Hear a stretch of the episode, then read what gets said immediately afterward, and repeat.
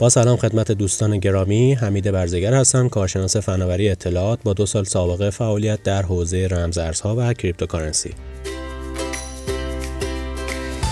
امروز در این پادکست می‌خوام در خصوص تاریخچه ارز دیجیتال صحبت بکنم. پس با من همراه باشید.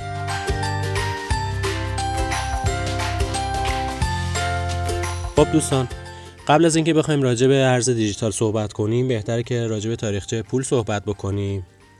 همونطور که شاید همتون بدونید در گذشته خیلی دور مردم برای اینکه با همدیگه تجارت داشته باشن و خرید و فروش انجام بدن یک کالایی رو ارائه می‌دادن و به جای اون در قبال اون به اندازه ارزش اون کالاشون کالای دیگه ای رو دریافت می‌کردن. این همینطور ادامه پیدا کرد به مرور زمان تا اینکه اختلاف بر سر این به وجود اومد که خب من کالایی که ارائه دادم ارزشش چقدر بوده؟ و اون کالایی که در ازای اون دریافت کردم ارزشش چقدره؟ آیا اینا با هم برابری می‌کنن یا نه؟ به مرور زمان تقریبا اینا منسوخ شد و جای خودشون رو به سکای فلزی دادن که با نوعهای مختلف به وجود اومد و رفته رفته جاشون رو به اسکناس دادن و پولهای کاغذی دادن. یک سری از اسکناس های کاغذی هم در سطح دنیا هستن که فاقد هر گونه پشتوانه مالی هست. این ارزها به عنوان ارزهای بدون پشتوانه یا فیات نامگذاری میشن که یورو مثلا یکی از این ارزها هست دلار آمریکا هست دلار استرالیا هست که حالا می‌تونید لیستش رو با جستجو در گوگل تهیه بکنید و مطالعه بکنید راجع این مسئله.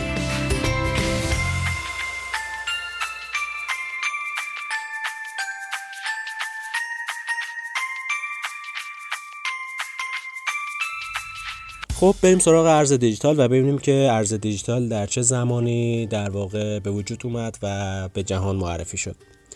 مقاله ای در اواخر سال 2008 چاپ شد و از بیت کوین صحبت کرد و در اوایل سال 2009 رسما بیت کوین در شبکه بلاکچین خودش در سطح اینترنت راه اندازی شد و به همه جهان معرفی شد. کسی که بیت کوین رو معرفی کرد شخصی بود با اسم مستعار ساتوشی ناکاموتو. که الان هم بعد از گذشت سالها از پیدایش بیت کوین همچنان هویت اصلی این شخص نامشخص هست و در حاله از ابهام قرار داره. خب این ارز ارز دیجیتالی بیت کوین به صورت الکترونیکی هست غیر متمرکز هست و بر روی بستر جادویی به نام بلاکچین قرار داره راه اندازی شده و رتبه اول رو داره در بین ارزهای دیجیتال.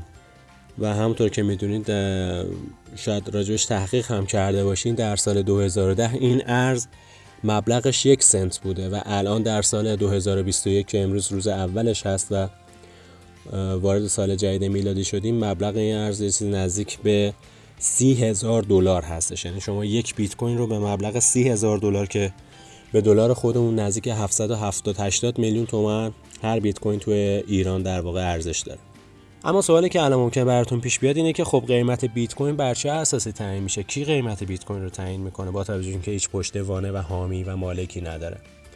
قیمت بیت کوین بر اساس عرضه و تقاضاست. تو بازارهای مالی قیمت سهام ها قیمت ارزهای دیجیتال و هر چیز دیگری بر اساس عرضه و تقاضا خواهد بود. هرچه تقاضا بیشتر باشه ارزش بیشتری پیدا خواهد کرد.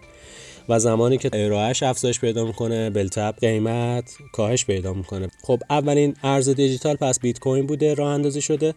بعد از اون ارزهای دیجیتال دیگه ای به وجود اومدن که این ارزهای دیجیتالی که بعد از بیت کوین به وجود میان به عنوان آلت کوین یا coin شناخته میشن که مثل اتریوم، ریپل، لایت کوین، بیت کوین کش و چیزهای دیگه.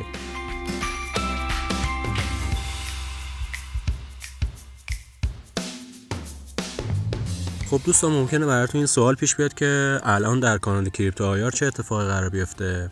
ببینید قراره که ما در کانال Crypto IR آموزش هایی رو به شما بدیم که بتونید در سریع ترین زمان ممکن به مرحله خرید فروش و trade برسین که بتونید کسب سود بکنید. آموزشی که ما قراره براتون بذاریم کاملا رایگان هست. این هدف من این هستش که همه دوستانم به سود برسن و بتونن در واقع تو کار سرمایه‌گذاری و trade موفق بشن. چند تا نکته هستش که حتما در طول این مدتی که با من همراه هستید نیاز هست که بهش توجه بکنید یکی از این نکات صبوریه که نکته بسیار مهمیه تو این زمینه. و هر جایی سوالی داشتین حتما بپرسین و نظرات و پیشنهاداتتون برای من با ارزش و قابل ستایش هستش. خب من منتظرتون هستم در کانال تلگرام Crypto IR underline official و در شبکه Castbox و Anchor. ما رو دنبال بکنید. ممنونم. خدا نگهدار.